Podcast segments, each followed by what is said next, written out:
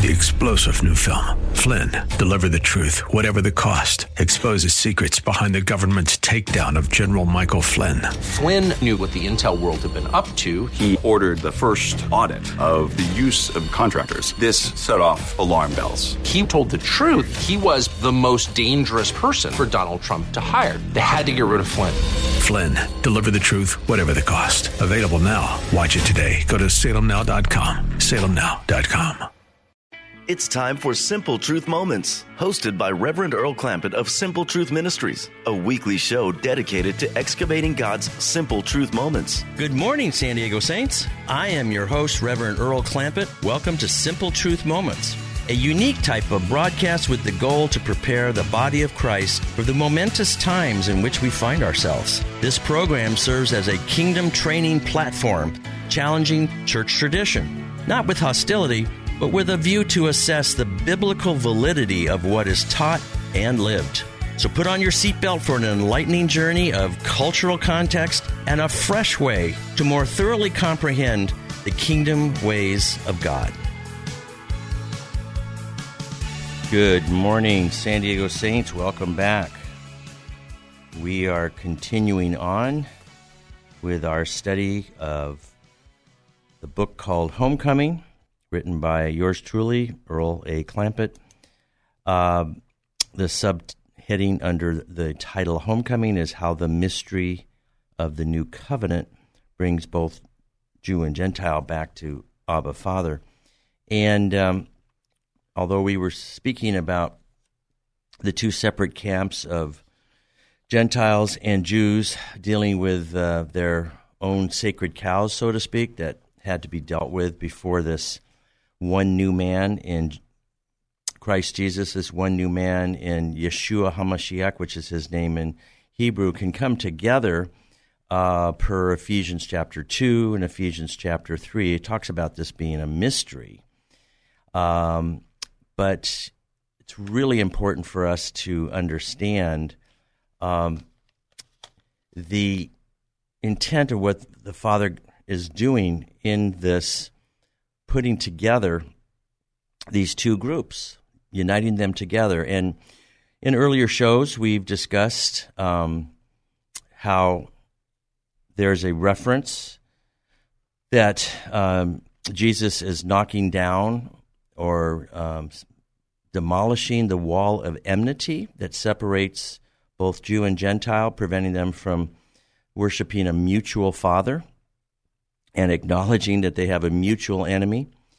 Um, but it talks about uh, in Ephesians chapter two, God building something, and what that's what we talked about last week. Um, we talked about God is in the construction business, and He's doing a construction project, and um, it's a blueprint um, of how He's rebuilding His original design, His ri- original intent on how he wanted his kingdom to operate, how he wanted his kingdom to um, function in the material creation. And of course, we talked about the blueprint is seen in chapters 1 and 2 of Genesis.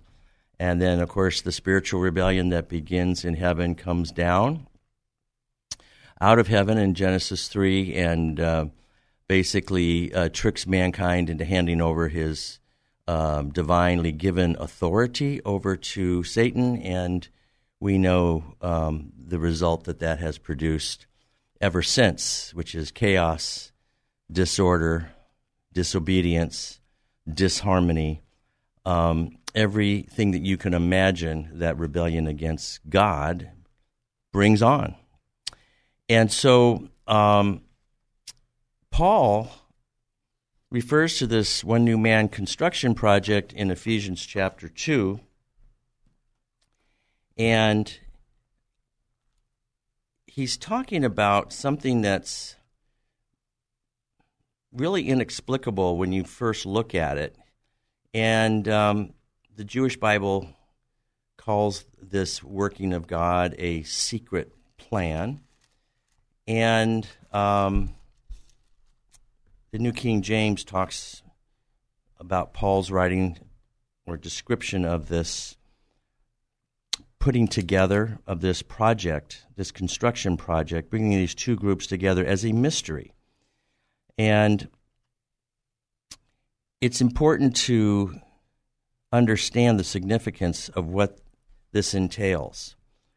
Uh, Paul explains in uh, Ephesians chapter 2, just as a brief review, he's saying that once 211, chapter 2, verse 11, he says, We have to remember that once you Gentiles in the flesh, who are called um, uncircumcision, um, that you were without Christ.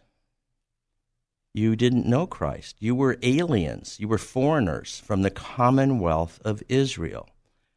And you also you were strangers from the covenants of promise. Those covenants were, of promise were made between Father God and the Jewish patriarchs, going all the way back to Genesis 12, Genesis 15, Genesis 17, etc., uh, between God and uh, Abraham, and then later Isaac, and then later Jacob. And we talked about how those covenants really um, were designed to uh, benefit uh, we as Gentiles as intended beneficiaries of these promises. In, in essence, the Jews were supposed to be a prototype or an example of how to have a relationship with God, but that example was supposed to serve as the light to the nations to say, this is how you get to know God. This is how you experience eternal life, because knowing God is eternal life. We've talked about that at great length in John 17 3. And they didn't do a particularly good job, um, as is point out, pointed out um, by Paul. I think I want to refer you to this so you can take a look at it. It's in um, 1 Corinthians 10. Um, you know, Paul points out that um, I'll just read it from me from the New King James. Moreover, brethren, I do not want you to be unaware that all of our fathers were under the cloud that all passed through the sea, talking about the trip of uh, leaving Egypt, being called out of Egypt and called to follow Moses into the desert and then eventually into the inheritance of the promised land. And he points out in 10 2, he says, All were baptized into Moses in the cloud and in the sea, and all ate from the same spiritual food, and all drank from the same spiritual drink. For they drank that spiritual rock that followed them, and that rock was Christ. And then verse 5 in uh, 1 Corinthians 10 says, But with most of them God was not well pleased, for their bodies were scattered in the wilderness. Now, these things, referring to the experiences of those Jews leaving Egypt and um, traversing the in the wilderness to get to know God, as we saw in uh, Deuteronomy chapter eight. God's motivation was to bring His children back into a place where they could not be independent. They had to learn how to depend on God, how to trust in God, how to have faith in God for everything food, water, directions, everything.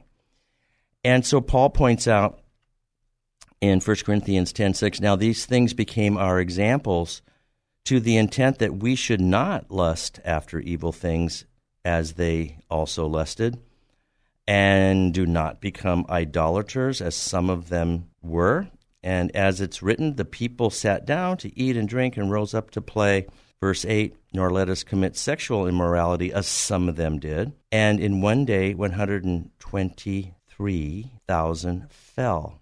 Nor let us tempt Christ, as some of them also tempted and were destroyed by serpents. Nor complain, in verse 10, as some of them also complained and were destroyed by the destroyer. In verse 11, now all these things happened to them, here you go, as examples. As examples. This is New Testament saying, read and understand and pay attention what happened in the Jewish Testament. What was successful? as far, as far as following God's plan to return to Him. And what was not successful? Learn from those examples. So I'll read verse 11 again. Where are we? 1 Corinthians 10, verse 11 out of the New King James. Now, all these things happened to them as examples, and they were written for our admonition. That's a $25 word that were written for our warning, upon whom the ends of the ages have, have come.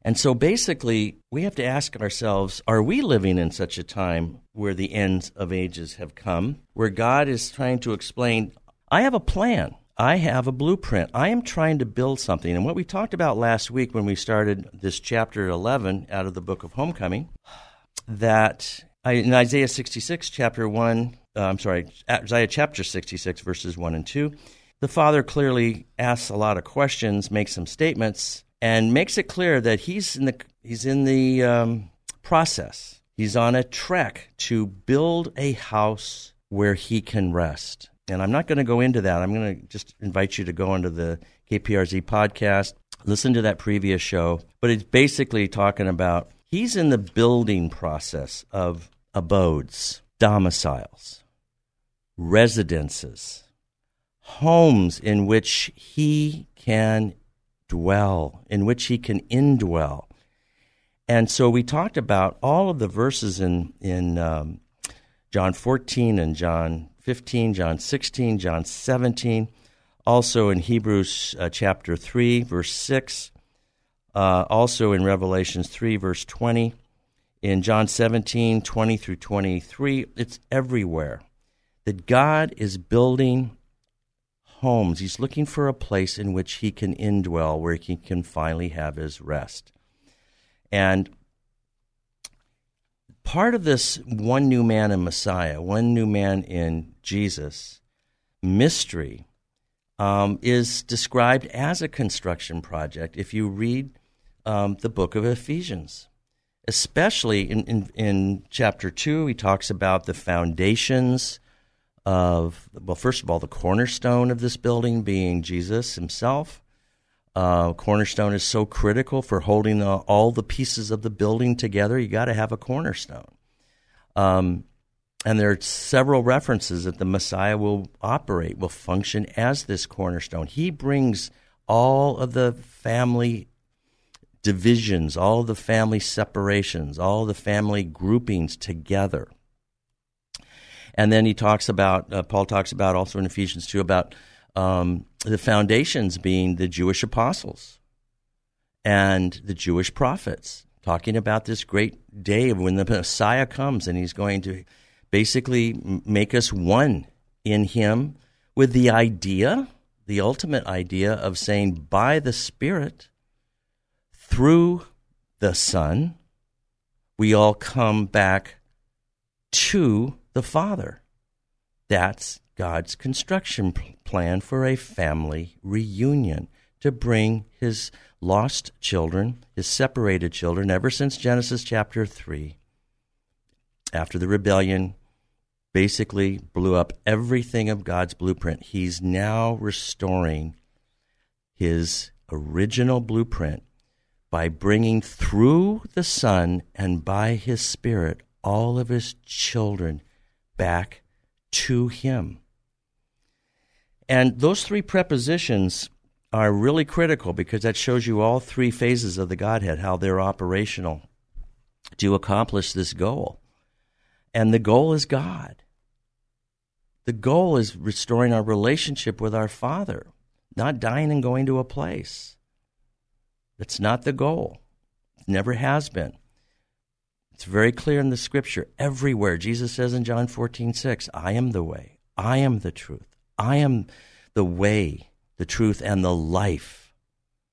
No one gets, he didn't say heaven, he says, no one gets to the Father but through me. We really have to shift our thinking on this because if we don't know the goal that the scripture explains, um, it's kind of like heading out on a on a road and you see the road sign saying go back, turn around, and you ignore it. Well, it it's not destiny. It's not going to be a good end for you with that trip. And unfortunately, we as Gentiles, when we disconnected from our Hebrew roots, when we disconnected from our Jewish foundations, when we don't talk about Jesus Christ being the Jewish Messiah, about the fact that he's King of Kings and Lord of Lords, but he's the King of the Jews.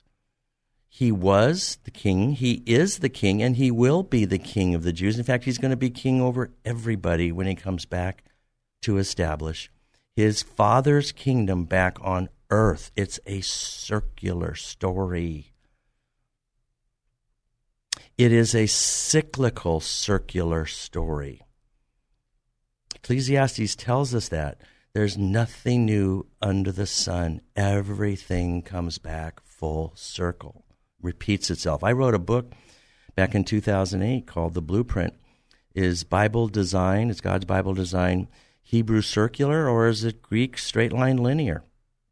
If we try to make it a mix and match, it's a disaster of confusion. If we try to mix and match linear with circular, it is nothing but confusion. It's incoherent. It's incongruent.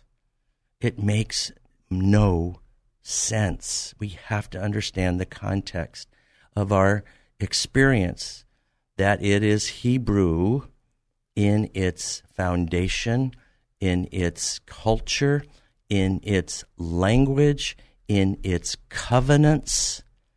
And we are brought in as the goal to bring all of the other non Hebrew nations also back to our Father, our mutual Father.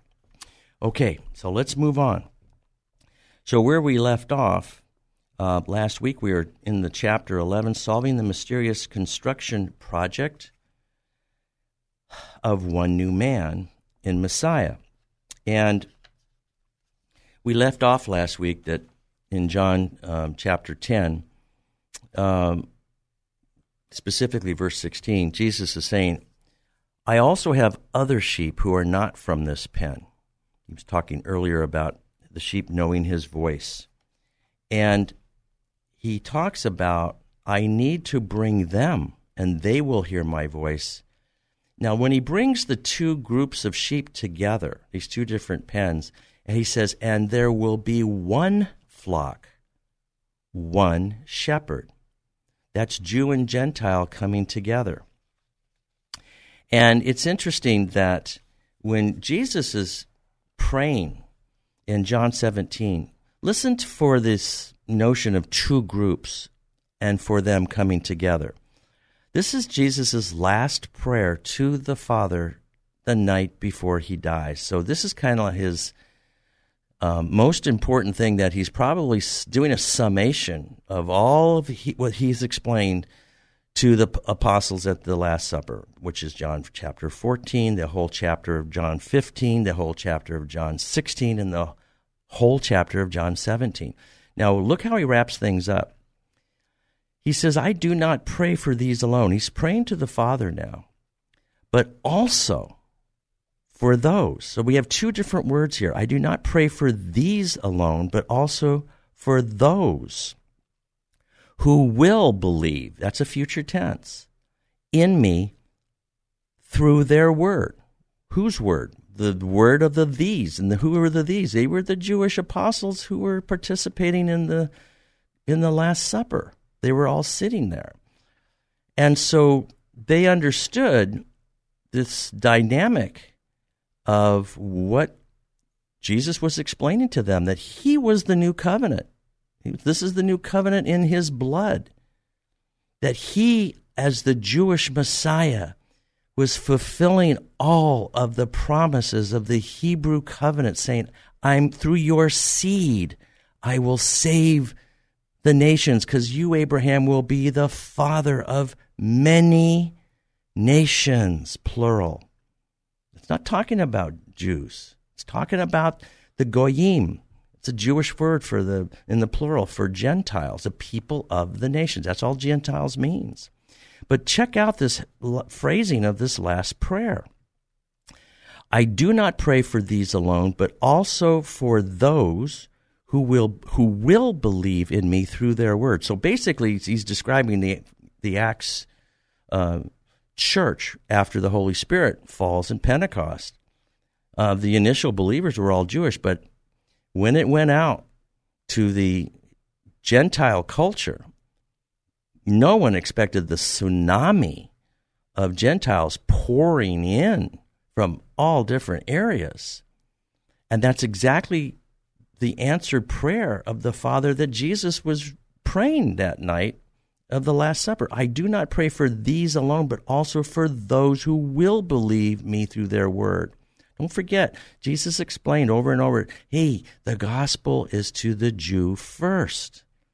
And that's why the order of what happens here, what rolls out in John 17 20.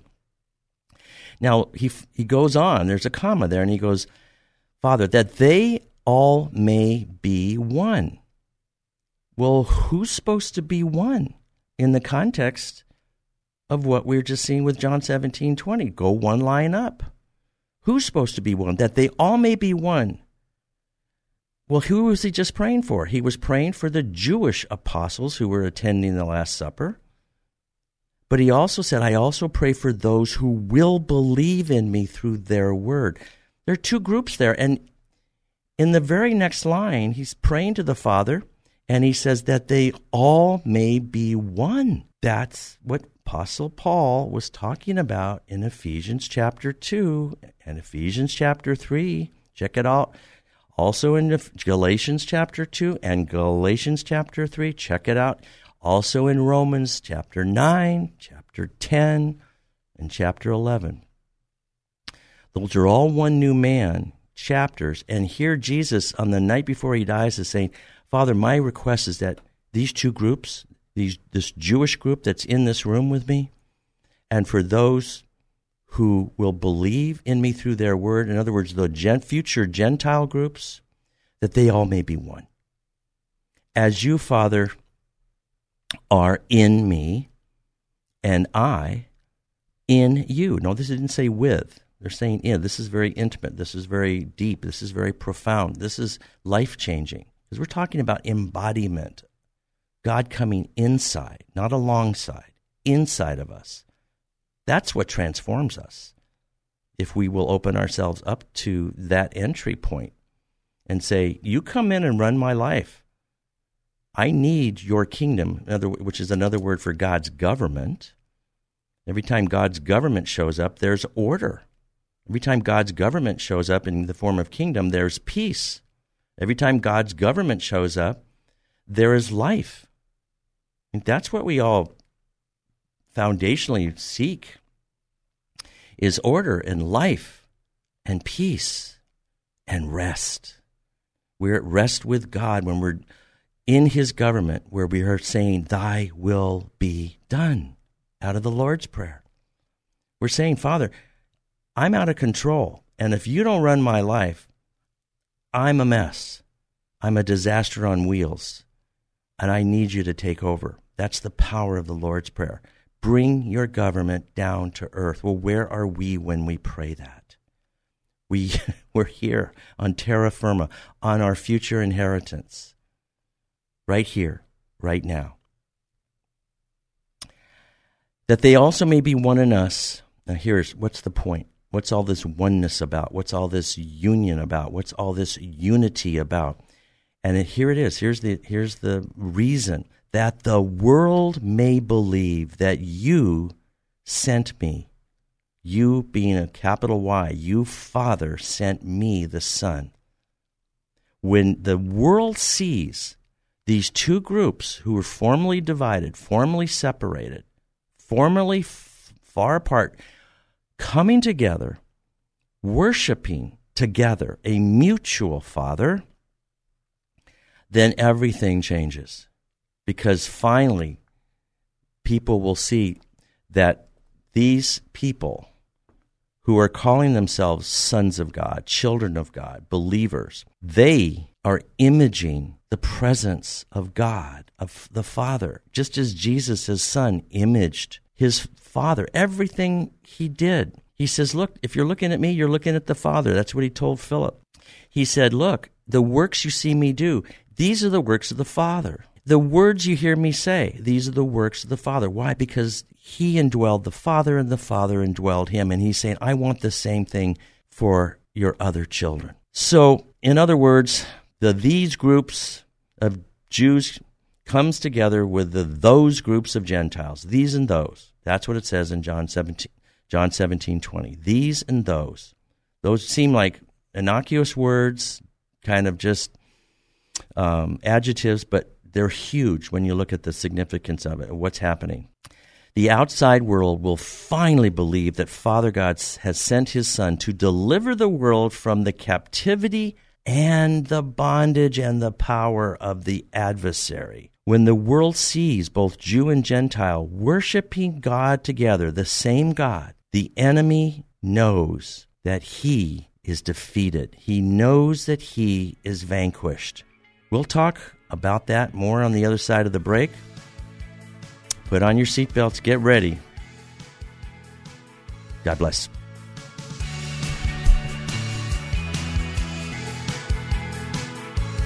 Welcome back, Saints. So, we are right in the middle of looking at the book Homecoming that I authored and it got published last year. And it's called Homecoming for a reason. We're coming home. Um, we're not. Homecoming is very special. I mean, when you come home, you expect to what see if at home you expect to see family, don't you? Don't you usually expect to see family? It's kind of like the prodigal son when he finally returned and he realized that living outside of God's will wasn't such a great idea. He discovered that the pigs in the troughs were eating better than he was. That's when he decided, you know what? I blew it. I need to repent. I need to change the way I think, and I need to go back home.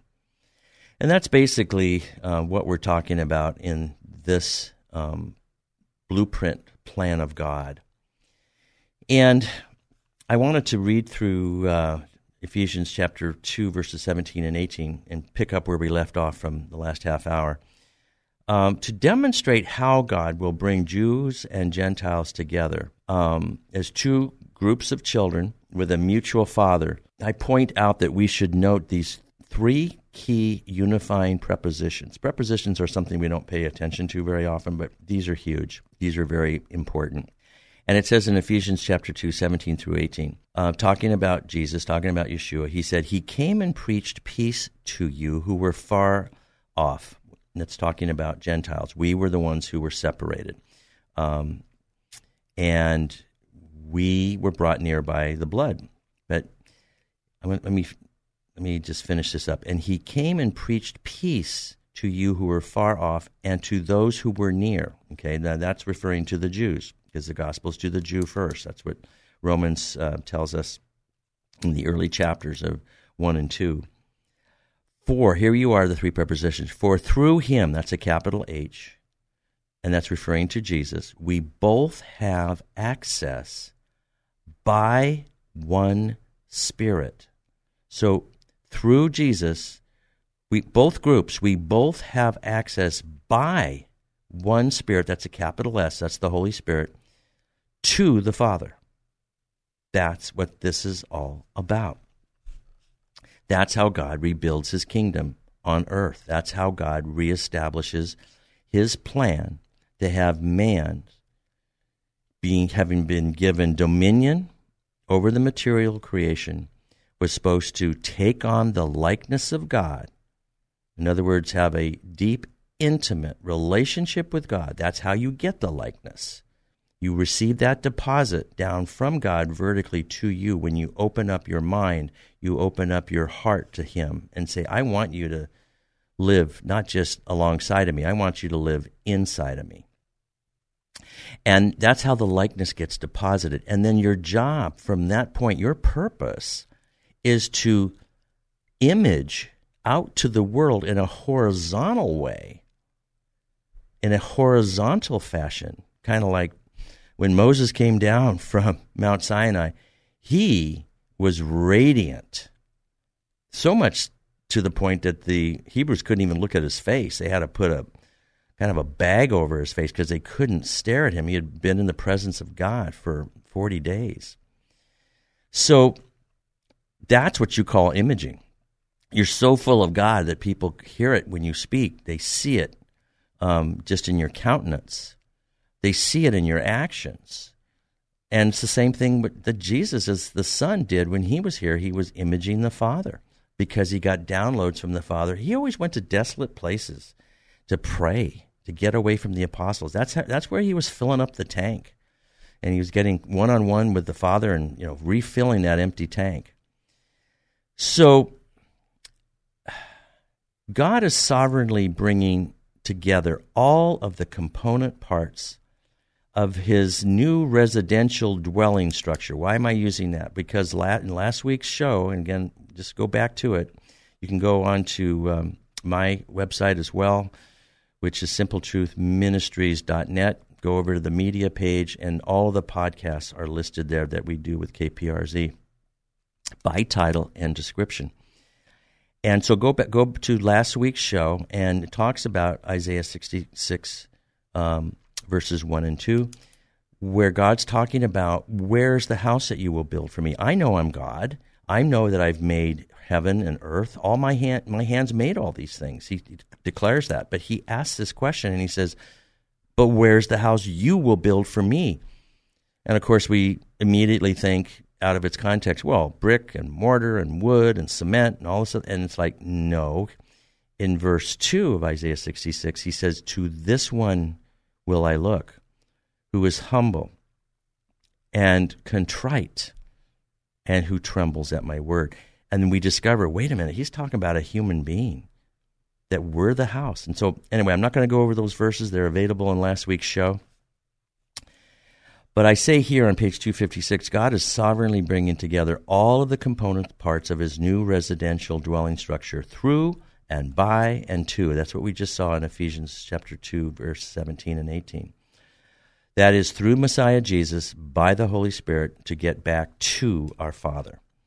And then I ask, is there any other reason why this new uh, construct, this new building is so important at this stage of, of God's rebuilding plan? And I advocate, let us not forget that God still has a problem on his hands. Um, he has a problem on his hands on earth. He has a problem on his hands in the second heavens. And he has a problem on his hands within us as his human children, even post initial salvation. And I describe that problem. It's one word, begins with an R. It's called rebellion. The rebellion truce started in the second heavens, came down and invaded earth, and we made the biggest mistake in our lives when we handed over our authority over to the enemy by believing his lies about Father God's nature and character and his trustworthiness. And so that rebellion still exists within us. And God is in the business of doing away with the rebellion on earth, inside his children, and also in the second heavens. That's why we're at war. That's why we're at spiritual warfare. And I say on page 256, as such, the construction of one new man in Jesus, one new man in Christ, one new man in Messiah, as described in chapters 2 and 3, has to include the next verse in Ephesians, not just Ephesians chapter 2 and 3, but also Ephesians chapter 4. And I ask the question, what is so important about Ephesians chapter 4? in the sense of solving this mysterious one new man construction project. On 257, I say we see in Ephesians chapter 2 that what Satan intended for evil by dividing the communities, by dividing the nations, with the division of the tribes and divisions of families, God, the Father, through his Son's obedience to the point of death, if you notice what I mean by that, is that in the Garden of Gethsemane, Jesus says, if it's possible, that this cup pass from me. But then he says, nevertheless, he says, not my will, but thine be done. He's basically saying, even if it kills me, I'm going to do your will, Father. And that's what broke the back of Satan's rebellion. And here's something that I'm going to just put out there, and you pray about it. But I think that we all have to eventually pray that way. That doesn't matter what it costs. The only thing that's going to bring us life is to do Thy will be done. To, I mean, you, I don't know if you remember. Um, I think it was in uh, Matthew 19 where um, he, this young man comes up to Jesus and says, "What do I have to do to have eternal life, O good teacher?" And he says, you know, "He says, Why do you call me good? Only the Father's good." um, he, he, he basically says, Jesus, I'm paraphrasing here, but he says, look, if you want to live, you want to have life, keep the commandments. And of course, he says, Well, I've kept the commandments. Because I think Jesus listed four out of the ten. He says, Yeah, I've kept all those. And see, this is a matter of not checking boxes or making the Torah into legalism at all. What it's talking about is where's your heart? Who's your king? Who you sold out to? What's your relationship with God like? And then Jesus, knowing the rich young ruler's heart, he says, "Okay, you did you did all those, but you still want to have life. There's just one more thing. Go and sell all your possessions." Because Jesus knew this man's heart. And he says, "Give it to the poor, and then come and follow me." Well, you know what happened. Um, that exposed the condition of the young man's heart. His idol was uh, were his possessions, and he was like, "No, I'm not going to do that," and he walked away sad. So when we're talking about Jesus praying in the garden, he's, his message is, "Even if it kills me, I will do Thy will be done. Your your will, Father. That's why you sent me." And when he prayed that way, it delivered the knockout blow to the kingdom of rebellion of the second heavens, of the kingdom of the occult. And that prayer demolished the wall of division that separated God's two groups of people, Jews and Gentiles. That's what it says.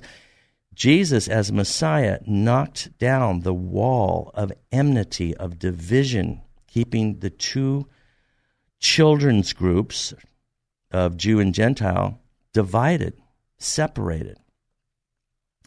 And I go on to say that wall of division was built on animosity, of antagonism, of rancor, occasioned by the Torah being turned into legalism by the Pharisees and the Sadducees, with its commands which are set forth in their ordinances and their rituals and their observances and all the check the box stuff, turning God's law moral law into a bunch of legalistic rules.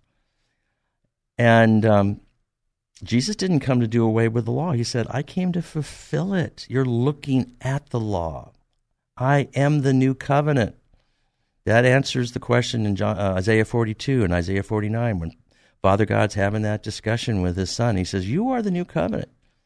And he, in Jeremiah 31 and in Hebrews 8, and in Hebrews chapter 10, it's talking about the new covenant being placed inside of us, placed in our minds, and written on our hearts. That's called embodiment of God inside man. That's where all this is going. And I point out that that wall of separation, that wall of enmity, is destroyed.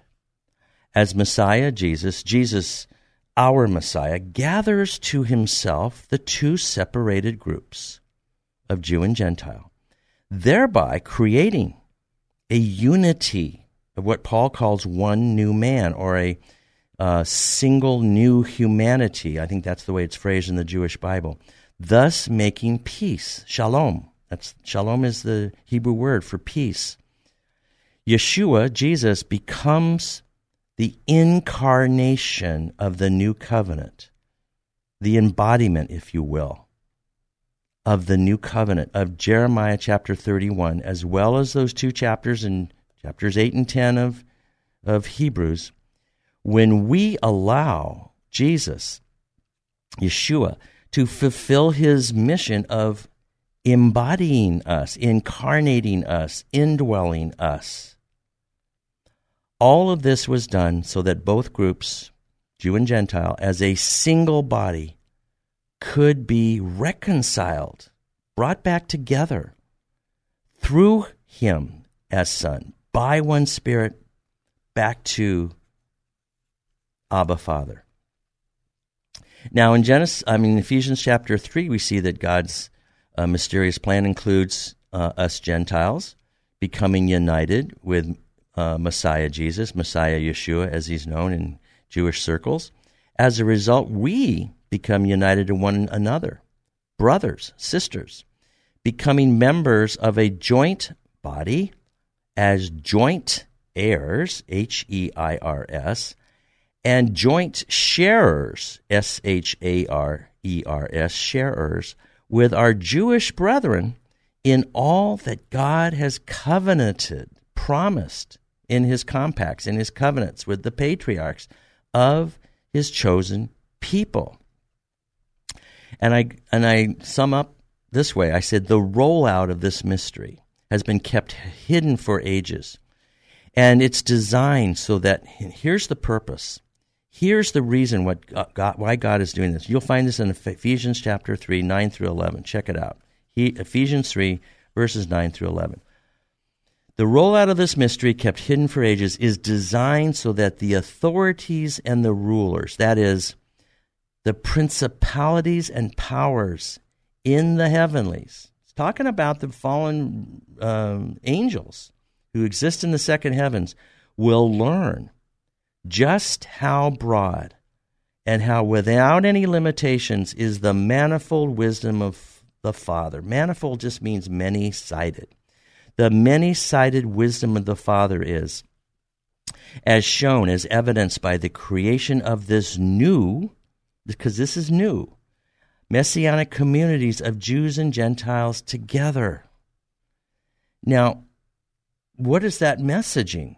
It's saying that I put mankind in charge of running the material creation in Genesis 1 and Genesis 2. And I've never changed my mind in spite of what happened in Genesis chapter 3, where everything blew up because the rebellious angels were given legal permission to operate here by Eve and then later by Adam.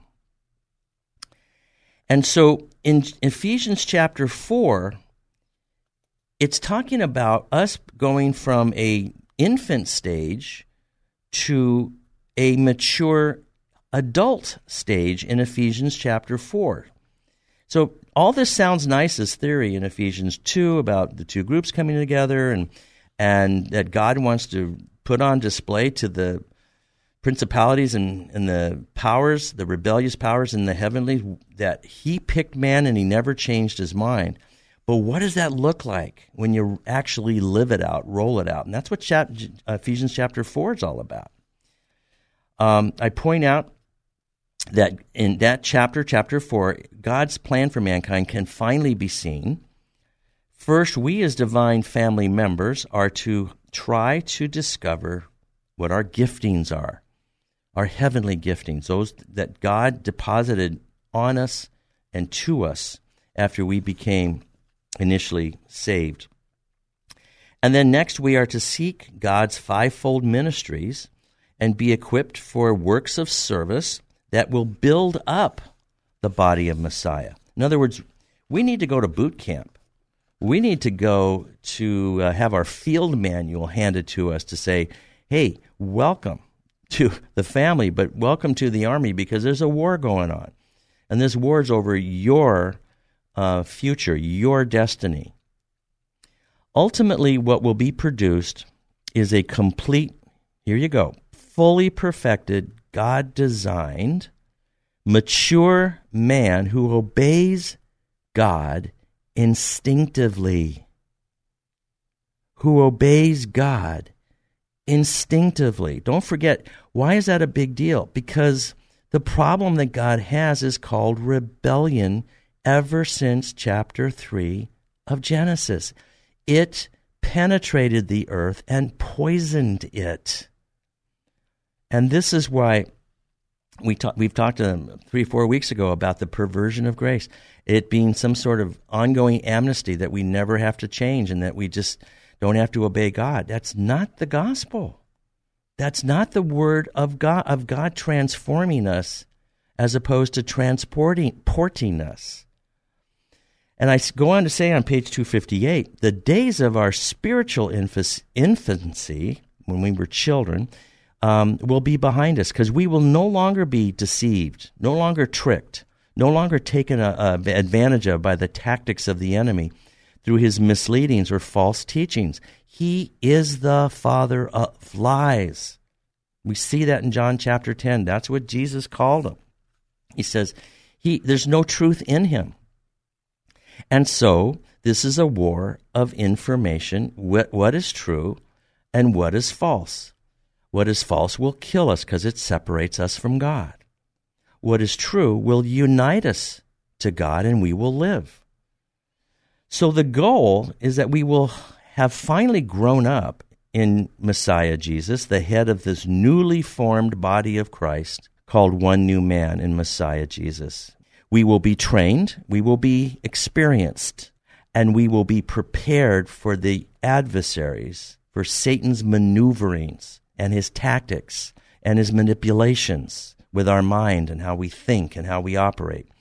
We will learn our functions and our roles in this body of Jew and Gentile together. We will learn to do our part. We will experience individual and body part growth and observe the overall growth and maturing of Messiah's corporate body as well. So it's an individual walk, it's an individual experience, but we're p- part of a bigger um, family that's going on, a bigger nation. And notice the words going back to Ephesians 2. He says, Hey, when you Gentiles came in, you know, through the blood that brought you near, you know what you became when you became born again? And we said, Yeah, we became members of the church. That's not what Paul said. He said, You know what you became? You became part of the commonwealth of Israel. Go check it out. I'm not making this up. You're part of the commonwealth of Israel. God is bringing Jew and Gentile together. All right. We will end up putting off our corrupt, thoroughly rotted old man nature by allowing our spirits and our minds to be renewed. Doesn't the scripture tell us that in Romans chapter 2? 2 it says, uh, transform yourself by the renewing of your mind so that what? So that you'll know what the perfect will of God is. If we don't engage in this in this um, transition, this training of Ephesians chapter four, and we don't experience this renewal of our minds, taking every thought captive to the obedience of Christ. Where's that? Well, uh, 2 Corinthians 10, 5. 2 Corinthians 10, uh, th- um, 3 through 5 talks about us having to hand over our thought life to God. Well, I didn't learn that at the Billy Graham Crusade. He never talked anything about that. No, he didn't. But it's part and parcel when you start to read all the epistles of Paul. He says, hey, uh, good start. You left Egypt. You got delivered from Pharaoh but you got to go to the University of God out in the desert when you leave Egypt. And before you get your inheritance, you got to learn who God is, how he operates, and what he expects of us. I know you don't hear this in many Gentile churches, but this is the real gospel. We will be spiritually clothed with our new nature created to be godly, which is, expresses itself in true righteousness and true holiness. Now, I understand imp- the importance of imputed righteousness. I understand that and um, how important that is, that it's done through trust and through faith. But I also know that that's, that imputation of righteousness is while the process of purification of our spirits, our mind and wills and emotion, our bodies are being undertaken in this maturing of one new man both individually and corporately, of Ephesians chapter 4. Let me read it to you. Ephesians 4 11 through 16. This is out of the Complete Jewish Bible. I said, Only then will we be able to fulfill the will of God in our, in our lives when we understand and experience what true righteousness is and true holiness. As Scripture tells us, God, here we go, gave some people as emissaries, some as prophets, some as proclaimers of the good news. The New King James say proclaimers are the evangelists, and some as shepherds New King James calls that um, pastors and teachers. When we take on the role God ordains for us, we will be ready to serve in ways that builds up the body of the Messiah until the time when we here we are, here we are we all arrive at the unity. It's talking the two groups becoming one that results from trusting and knowing the Son of God at full manhood at the standard of maturity and perfection set by Messiah Jesus. We will no longer be infants, tossed about by the waves and blown along by every wind of teaching, at the mercy of people who are clever in devising ways to deceive us. No, instead, speaking the truth in love, we will, in every respect, grow up into Him. See that process of maturity? We will grow up into him who is the head, the Messiah. Under his control, the whole body is in the process. Now, here's listen to these this wording. And remember what we talked about last week about this construction project, the foundation and all the pieces being held together. Check this out. This is in Ephesians 4. Under his control, talking about that's a capital H, that's, that's talking about uh, Jesus. The whole body is in the process of being fitted and held together by the support of every joint, with each part working to perform its function. You see how this is a construction project, not just individually, but also corporately. This is how the body grows and builds itself up in love. That's out of the Complete Jewish Bible by David Stearns. That's Ephesians 4 11 through 16. And this is Ephesians 4 24. And that you put on the one new man which was created according to God. Here it is, Ephesians 4 24. This is the threat to the adversary. Read this in true righteousness and holiness. That's out of the New King James. Ephesians 4:24, read it in the New King James, that you put on the new man which was created according to God, here it is, in true righteousness and holiness. That's what the threat to the adversary is because he's all about rebellion and disobeying God, and this process in Ephesians chapter 4 is all about learning obedience, producing true righteousness and true holiness, which brings us into the presence of God. Can you see now why the adversary will undertake every means within his influence to derail the coming together of God's perfect one new man in Messiah? Wow. We got to we got to end here. We will see you next week. Read those verses that I told you about and we hope that you have many simple truth moments in this upcoming week. God bless you.